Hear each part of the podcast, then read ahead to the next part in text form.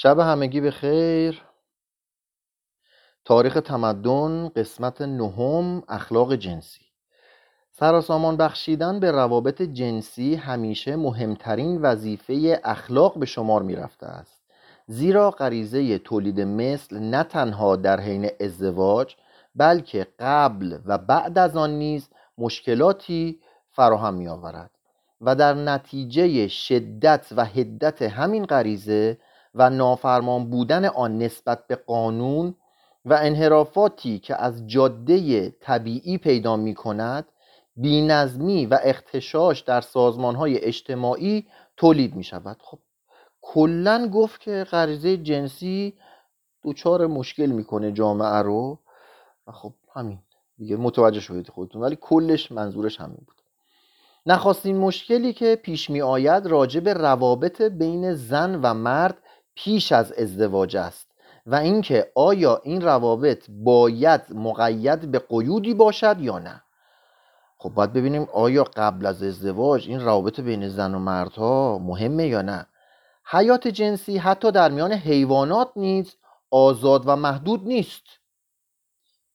و اینکه حیوان ماده جز در مواقع معین نر را به خود نمیپذیرد. معلوم و اینکه حیوان ماده جز در مواقع معین نر را به خود نمیپذیرد معلوم میدارد که حیات جنسی در عالم حیوانات بسیار محدودتر از انسان است که شهوت فراوان دارد.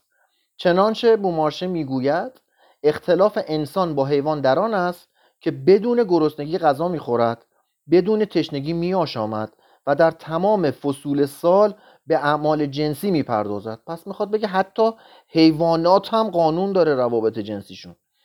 در عین حال در میان ملل اولیه مانند حیوانات این قید موجود است که در ایام حیز با زنان نزدیکی نمی کنند و چون از این بگذریم باید گفت که روابط جنسی در میان ملل اولیه تا حدود زیادی آزاد است و تابع هیچ قید و بندی نیست. خب قبلا آزادی بوده. در میان هندیش مردگان آمریکای شمالی دختران و پسران جوان آزادانه با یکدیگر میآمیزند و این عمل به هیچ وجه مانع ازدواج آنها نمی شود نیز در قبیله پاپوا در گینه نو حیات جنسی در از سن کم شروع می شود و قاعده ای که تا پیش از زناشویی مورد عمل است کمونیسم جنسی است یعنی هر کی با هر کی می‌تونه باشه هیچ مشکلی هم نیست. این آزادی پیش از ازدواج در قبیله سویوت سیبری و قبیله ایگوروت فیلیپین و میان اهالی بیرمانی شمالی و در نزد کافرها و بشمنهای افریقا و قبایل نیجریه و اوگاندا و گرجستان و جزایر مالی آندامان، تایتی، پولینزی، آسام و غیره نیز وجود دارد. خب اینجا بگم دوباره اگر اسامی اشتباه می‌خونم عذرخواهی می‌کنم ازتون. حالا بگو که غیر اسامی هم اشتباه می‌خونی. به هر صورت به بزرگی خودتون ببخشید بنده رو نباید انتظار داشت که در چنین اوضاع و احوالی آثار عمیق روسپیگری در اجتماعات اولیه دیده شود. پس انتظار نداریم. وقتی اینقدر رابط آزاد بوده اونجا دیگه روسپیگری شایع باشه. روسپیگری گرچه از حرفه های کهنه است نسبتا تازه پیدا شده و تاریخ ظهور آن از زمان پیدایش مدنیت و مالکیت خصوصی و از بین رفتن آزادی عمل جنسی پیش از زناشویی دورتر نمی رود یعنی میگه اون زمانی که اعمال جنسی کنترل شده شد و مالکیت خصوصی معنا پیدا کرد بابت مدنیت روسبیگری شروع کرد. آری گاه گاهی در اینجا و آنجا دخترانی به نظر می رسیدند که خود را می فروختند تا جهیزی فراهم کنند یا پولی برای پیشکش کردن به معابد به دست آورند. ولی این کار هنگامی صورت می گرفت که دستورات اخلاقی این عمل را همچون فداکاری اجباری برای مساعدت کردن به والدین یا سیر کردن خدایان گرسنه تلقی کرده است. مفهوم افت نیز از آن چیزهاست که تازه پیدا شده است. آنچه دختر بکر در زمانهای اولیه از آن نگرانی داشت از کف دادن بکارت نبود. بلکه از آن میترسید که مبادا شایع شود فلان دختر نازاست. غالبا چون زنی پیش از ازدواج فرزندی می آورد این عمل بیشتر به شوهر رفتن وی کمک می کرد قبل ازدواج طرف بچه داشت بهتر بود. این بچه دار میشه. نگران نیستم دیگه. چه آنگاه معلوم می‌شد که این زن عقیم نیست و فرزندانی خواهد آورد که وسیله جلب مال و ثروت برای پدرشان خواهد بود. حتی اجتماعات اولیه پیش از ظهور مالکیت خصوصی به دختر بکش با نظر تحقیر می نگریستند و این را دلیل عدم توجه مردان می دانستند.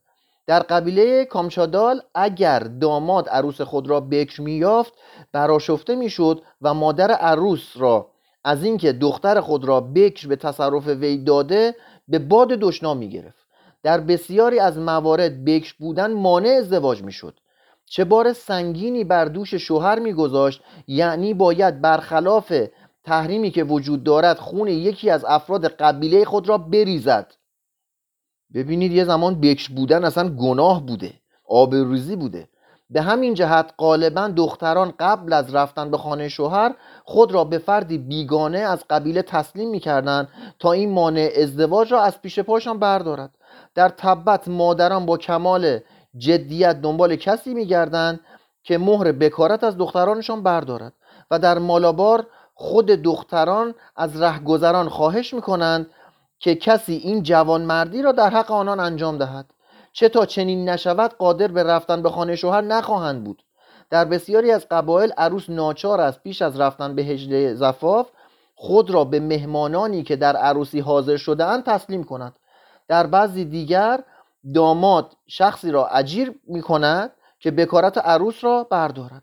در فیلیپین معمور خاصی برای این کار وجود دارد که حقوق خوبی می‌گیرد و کارش این است که به نیابت از داماد با عروس بخوابد و بکارت او را زایل کند. ببینید چقدر فرهنگ ها عوض شده.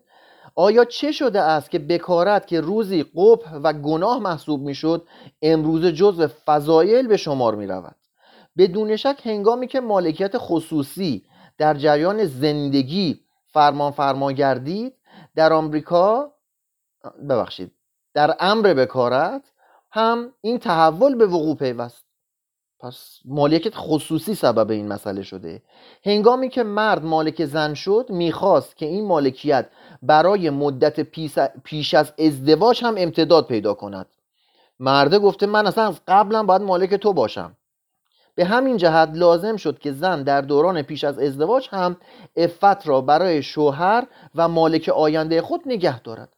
هنگامی که خریداری زن معمول گردید قیمت زن بکر از زن دیگری که ضعف اراده نشان داده و بکارتش را از کف داده بود بیشتر شد و این خود نیست به ارزش و اخلاقی بودن افت و بکارت کمک کرد.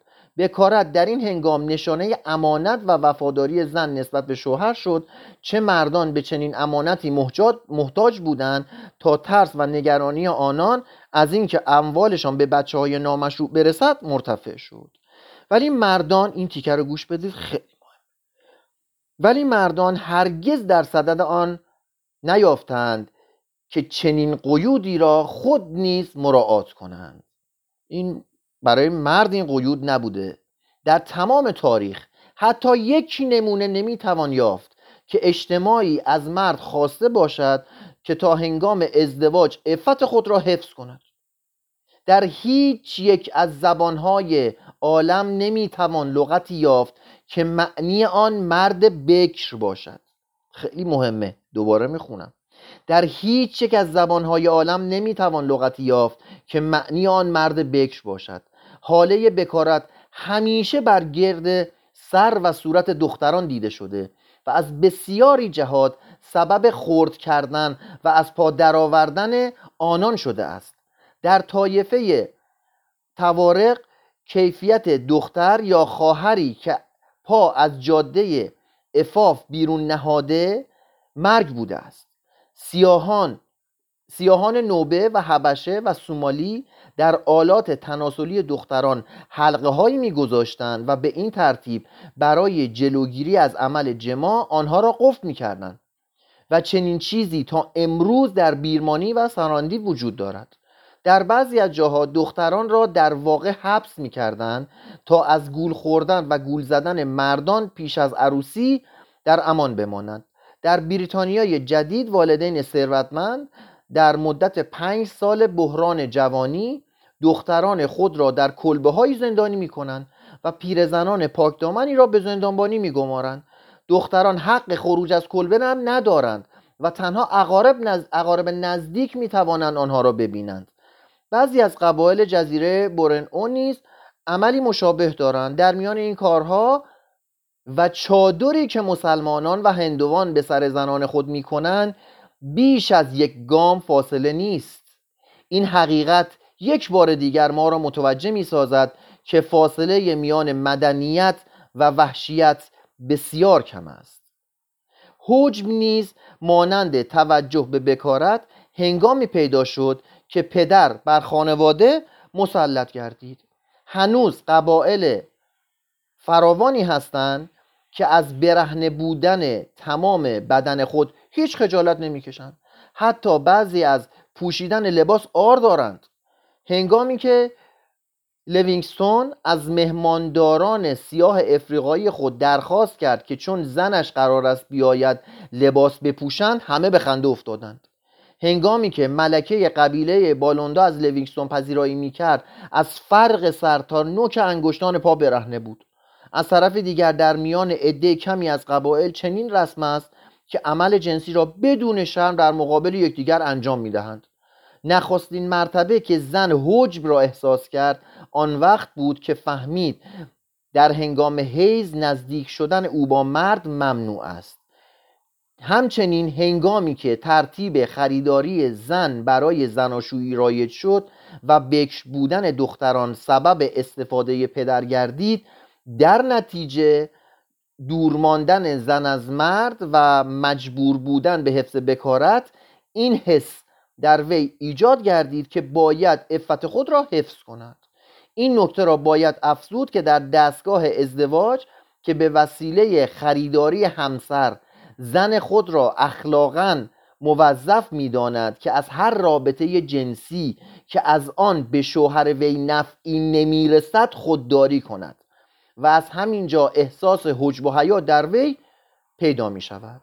اگر لباس تا آن زمان به علت زینت و حفظ بدن ایجاد نشده باشد میگه اصلا شاید قبل از اینکه این جریان پیش بیاد لباس بوده اونم برای زیبایی نه برای اینکه طرف خجالت میکشیده برای حجب و حیا نبوده برای زیبایی میپوشیده. اگر تا اون موقع برای زیبایی لباس به وجود نیامده باشه روی همین احساس وارد میدان زندگی میگردد. شاید پس برای همین به وجود اومد.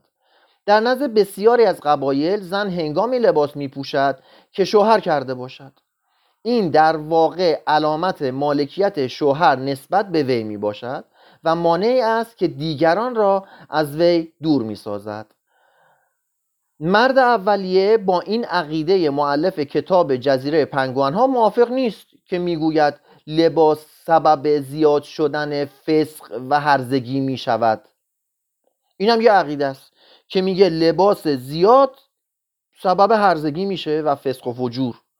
به هر صورت باید دانست که افت با لباس پوشیدن هیچ رابطه ندارد.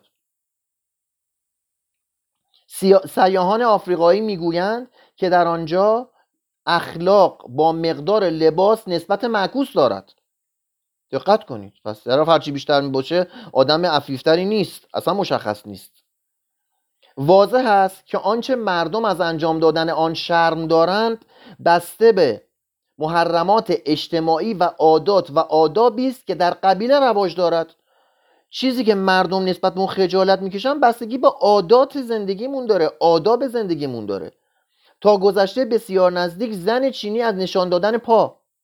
زن عرب از ظاهر ساختن چهره و زن قبیله توارق از آشکار کردن دهان خود خجالت زده می‌شد در صورتی که زنان مصر قدیم و زنان هندوستانی قرن 19 و زنان جزیره بالی در قرن بیستم تا پیش از آمدن سیاهان شهوت پرست از بیرون, بیرون انداختن پستانهای خود هیچ گونه شرم و خجالتی احساس نمی کردند.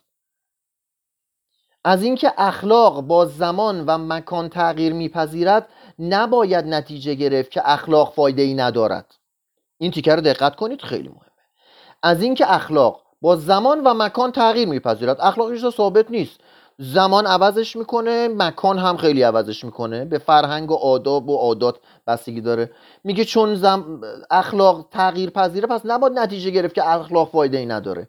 و اگر بخواهیم به سرعت سنن اخلاقی اجتماع خود را تخطئه کنیم و دور بریزیم اگه بخوایم به سرعت این سنت هایی که داریم و دور بریزیم باید نخست دلیل قاطع اقامه کنیم. بر اینکه نسبت به تاریخ و حقایق آن دانش کافی داریم. هر کی از راه می‌رسه نمی‌تونه بزنه زیر همه چیز. باید اطلاعات داشته باشه تحقیقات کنه و باید بدانیم که اطلاع مختصر از از علم مردم شناسی انس مردم شناسی انسان را به خطر میاندازد. آدم اطلاعاتش کمه و ادعاش زیاده. آری اساسا این نکته صحیح است که به گفته مسخره آمیز آناتول فرانس اخلاق مجموعه از هوا های اجتماع است.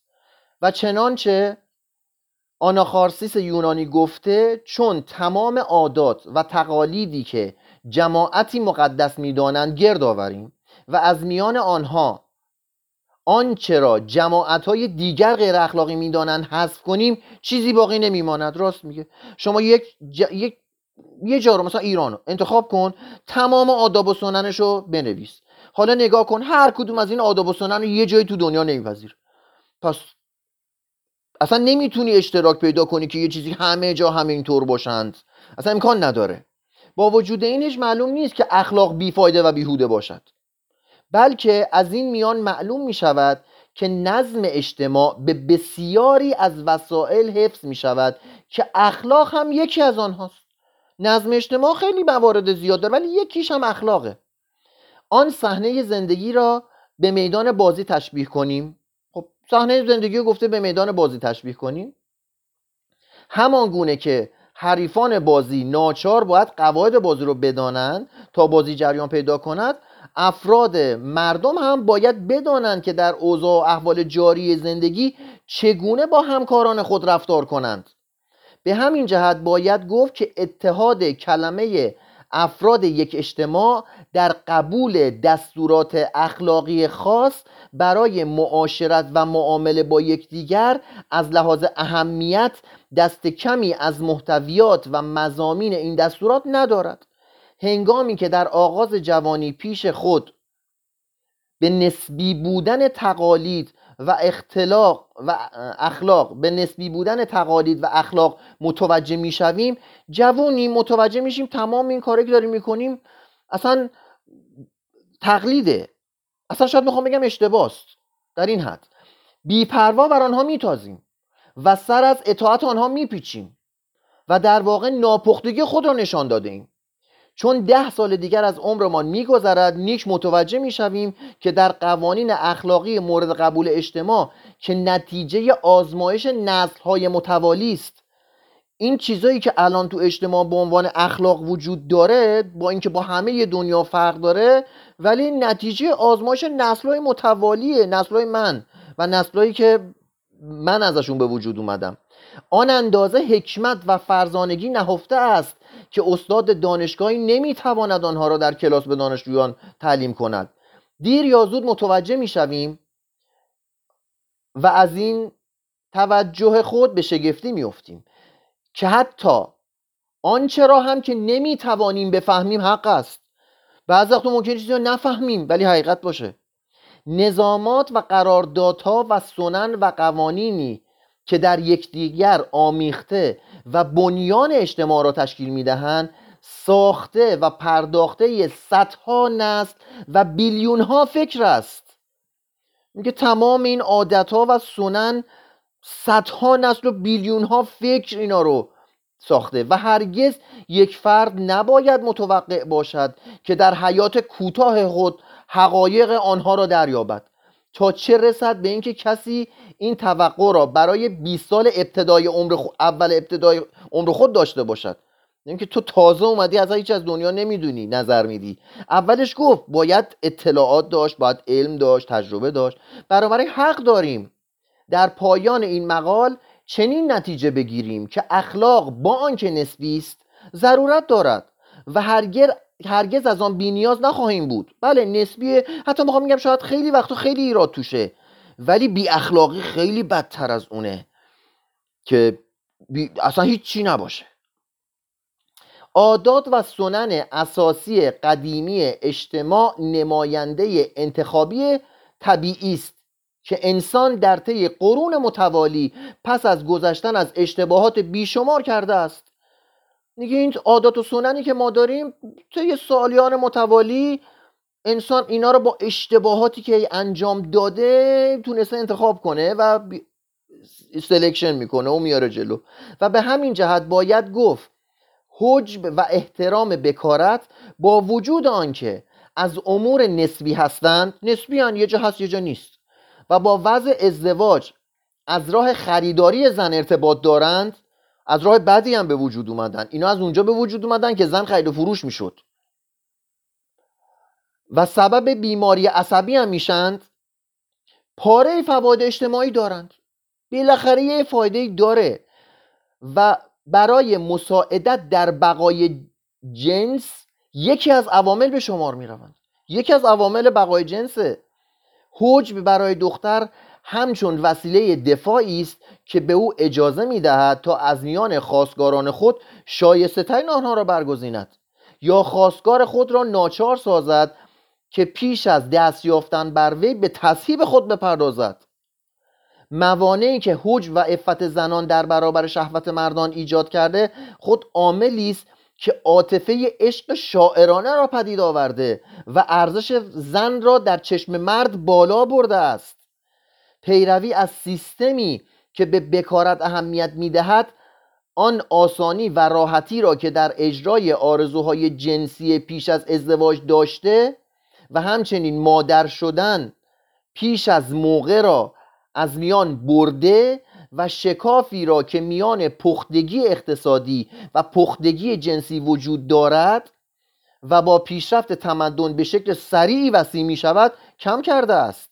همچنین طرز تصور درباره بکارت بدون شک سبب می شود که فرد از لحاظ جسمی و عقلی نیرومندتر شود و دوران جوانی و تربیت و کارآموزی طولانی تری داشته باشه و در نتیجه سطح تربیتی و فرهنگی بشر بالا رود. با پیشرفت مالکیت خصوصی زنا که سابق بران از گناهان صغیره به شمار می‌رفت. زنا قبلا گناه صغیره بوده و در زمره گناهان کبیر در, در زمره گناهان کبیره قرار گرفت. ابتدا صغیره بود ولی بعد که مالکیت خصوصی شد به مرور گناه کبیره شد. نصف ملت های اولیه که می‌شناسیم به زنا اهمیت چندانی نمی‌دهند. هنگامی که مرد به مالکیت خصوصی رسید نه تنها از زن وفاداری کامل می‌خواست بلکه به زودی به این نکته متوجه شد که زن نیز ملک اوست. زن نیز مال اون بود. حتی وقتی هم زن خود را از راه مهمان نوازی به همخوابگی میهمان وامی داشت این عمل را از آن رو می‌کرد که زن را از لحاظ جسم و روح ملک خود می‌دانست. زنده سوزی مرحله نهایی این طرز تفکر بود. زن را مجبور می با سایر اشیاء مرد پس از مردن وی در قبل برود و با او دفن شود. در رژیم پدرشاهی مجازات زنا با مجازات دزدی یکسان بود. گویی زنا نیز تجاوزی نسبت به مالکیت محسوب می‌شد. طرف زنا می‌کرد انگار دزدی کرده بود. و این مجازات که در قبایل اولیه چیز قابل ذکری نبود تا پاره کردن شکم زن زناکار در میان بعضی از هندیش مردگان کالیفرنیا درجات مختلف پیدا می‌کرد. دیگه جاهای مختلف سنن مختلف بوده. یه جا در حد دوزی بوده یه جا اصلا مهم نبوده. یه جا شیکم طرف سفره می‌کردن. در نتیجه آنکه طی قرون متوالی زنان بر اثر اقدام به زنا مجازات های سخت چشیدند. اینک حس وفاداری زن نسبت به شوهر حالت استقراری پیدا کرده و جزو زمیر اخلاقی وی گردیده است. الان تو خون تمام زنان کره زمینه که باید به شوهرشون وفادار باشند کسانی که به جنگ با قبایل هندی مردگان آمریکا رفته بودند از شدت وفاداری زنان نسبت به شوهران خود دچار شگفتی, شدهاند. بسیاری از سیاهان آرزو کرده اند روزی بیاید که زنان اروپا و آمریکا از لحاظ وفاداری و افت به پای زنان قبایل زولو و پاپوا برسند. در میان مردم پاپوا وفاداری برای زن کار آسانی است. چه در نزد آنان مانند اغلب ملت های اولیه برای طلاق دادن اشکال فراوان وجود ندارد. نه ببخش اشکال فراوان وجود ندارد. یعنی اصلا مهم نیست هر وقت خواستی برو طلاق بده. در میان هندیشه مردگان آمریکا به ندرت اتفاق میافتد که همسری میان دو نفر همسری میان دو نفر بیش از چند سال دوام کند. و چنانچه سکولت کرافت می نویسد اغلب مردان تا به سن پیری برسند زنان متعدد می گیرند و حتی فرزندان خود را نمی شناسند آنان اروپاییان را که در تمام زندگی به یک زن قناعت دارند مسخره می کنند و به نظر ایشان روح بزرگ مرد و زن را آفریده است تا خوشبخت باشند. به همین جهت هرگز شایسته نیست که زن و شوهری اگر با یکدیگر سازگار نباشند تمام عمر را با هم به سر ببرند. مردان قبیله شروکی هر سال سه یا چهار بار تجدید فراش می‌کنند و مردم جزایر ساموا که محافظ کارترند سه سال با همسر خود به سر می‌برند. هنگامی که کشاورزی رواج یافت و تثبیت زندگی بیشتر شد دوره زناشویی طولانی تر گشت. در رژیم پدرشاهی طلاق دادن زن با اصول اقتصادی سازگار نمی‌شد. چه در این صورت مرد کنیزی را که برای آقای خود سوداور بود از چنگ می‌داد. دیگه اون موقع که زن مال مرد بوده طلاقش می‌داد مالش از دست داده بود. هنگامی که خانواده واحد بهرهخیز اجتماع گردید و افراد آن به معاونت یکدیگر به استثمار زمین پرداختن طبعا هرچه تعداد افراد خانواده بیشتر بود ثروت آن نیز فراوانتر می‌شد. به همین جهت کم کم متوجه شدند که نفت در آن است که رابطه زن و شوهر آنقدر ادامه پیدا کند تا کوچکترین پسران بزرگ شوند. وقتی که دیگه رفتن سراغ کشاورزی و دیدن که خانواده هرچی تعدادش بیشتر باشه درآمد بیشتری داره پس گفتن خب ما با هم که ازدواج می‌کنیم هستیم تا دیگه بچه ها بزرگ شن. دیگه بچه ها رو بزرگ کنیم که بتونیم بزرگشون کنیم که به سوداوری برسیم دیگه. ولی چون زن و شوهر به چنین سنی می‌رسیدن دیگر حال آنکه به فکر عشق تازه بیفتن نداشتن و در نتیجه یک عمر کار کردن و زحمت کشیدن با یکدیگر زندگی آن تو متصل و غیر قابل انتفاق می‌شد غیر قابل انفکاک می‌شد. بعد از اون دیدن دیگه بعد پیری دیگه ول کن بابا کجا بریم؟ انقدر به هم گره خورده بود زندگیشون که دیگه مونده بودن زندگی می‌کردن. آنگاه که انسان به زندگی صنعتی در شهرها معتاد و در نتیجه از عده افراد خانواده و اهمیت آن کاسته شد دوباره طلاق وزونی یافت و به حدی رسید که اکنون وجود دارد. خب پس میگه بعدا دوباره چون اول دیدیم اصلا خیلی هری پری بوده بعد دیگه مرتب و منظم شده و اصلا دیگه جدا نمی‌شدن به این آسونی چون زن مالش بوده. ولی بعد می‌بینیم الان تمدن به مرور داره طلاق و افزایش میده. به طور کلی در طی دوره های تاریخ همیشه مردان خواهان زیادی فرزند بوده و, همین و به همین جهت مادری را از امور مقدس به, شما... به شمار می آوردند در صورتی که زنان که بار سنگین هم و زادن را می‌کشند در ته دل با این تکلیف دشوار مخالف بوده و وسایل مختلف به کار برده اند تا هرچه بیشتر از سختی های مادر شدن بر کنار بمانند. نگاه به خودتون نکنید اون موقع زنه یک سره باید بچه می آورده چون این بچه ها بودند که سرمایه این زندگی بودند. و خب خسته می شده مردم اولیه معمولا به این فکر نبودند که تعداد ساکنان یک منطقه بیش از اندازه زیاد نشود. براشون مهم نبوده هر چی بیشتر بهتر. هنگامی که شرایط زندگی به حال عادی بود فرزند زیادتر سبب رسیدن به سود بیشتری می‌شد. و اگر مرد تأسف می‌خورد از آن بود که زنش به جای پسر دختر برایش می آورد در مقابل زن میکوشید که سخت جنین کند. یا از پیدا شدن فرزند جلوگیری به عمل آورد. آیا می توان باور کرد که این عمل اخیر در زنان اولیه نیست؟ مانند زنان این زمان گاه گاه به وقوع میپیوسته است؟ دوباره داره پیوند میده اون زمان و با الان.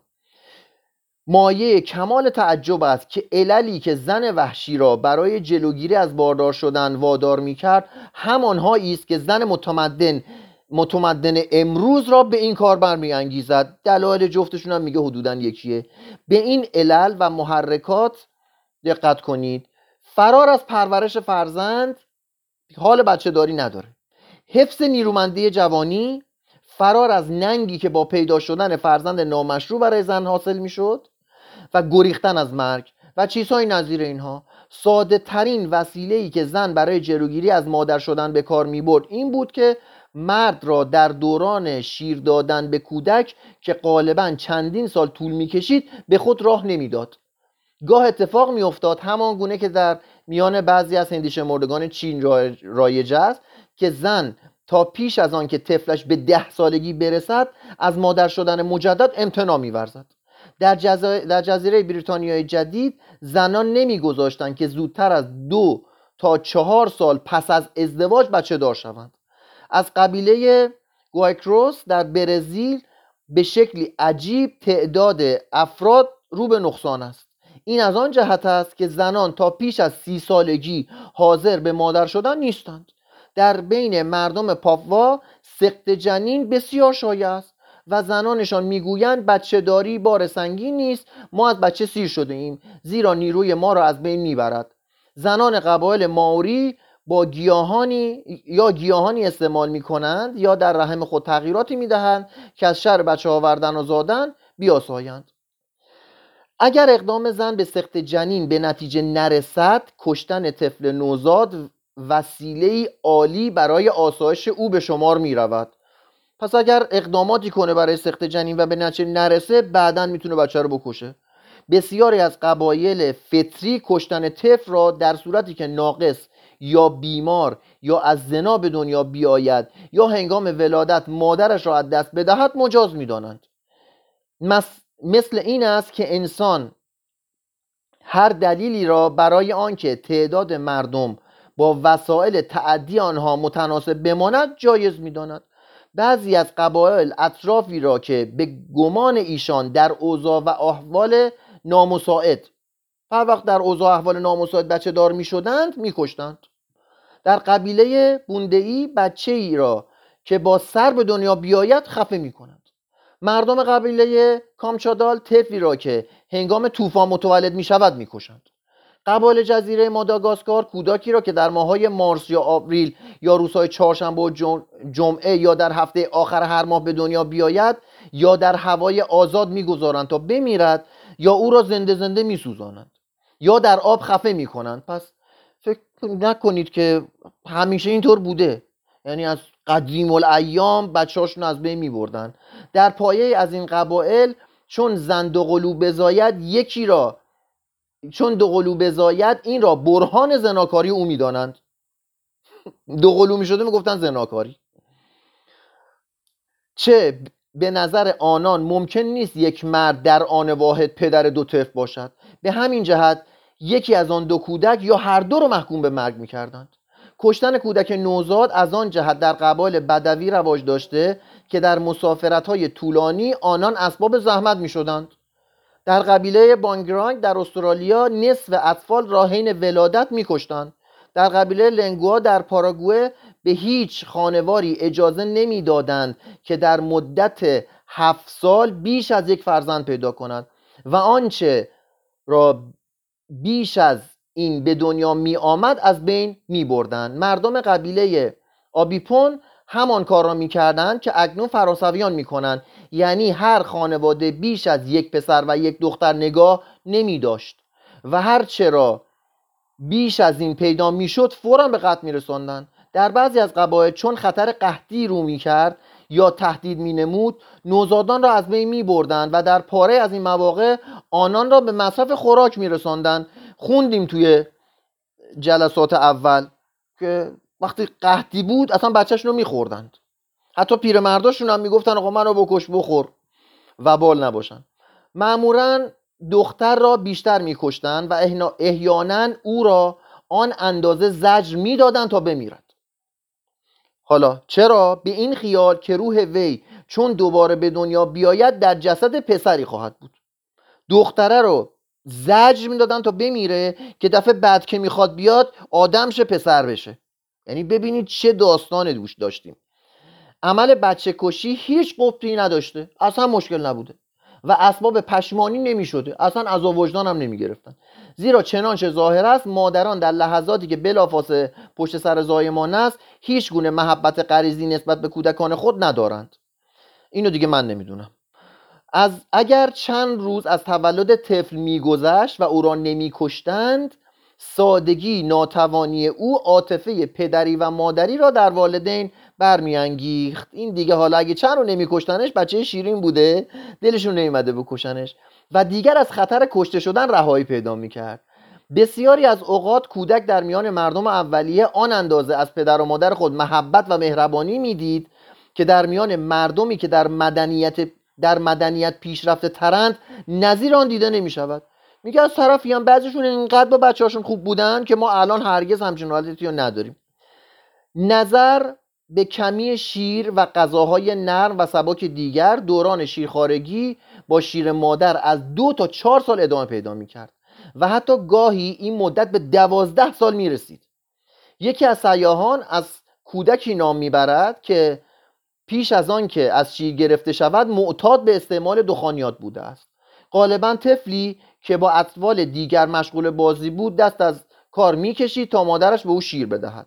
زن سیاه پوست در حین کار فرزند خود را بر پشت میبندد و چون بخواهد او را شیر دهد گاهی اتفاق میافتد که, که پستان را از روی شانه به دهان او می‌گذارد که اون پشته.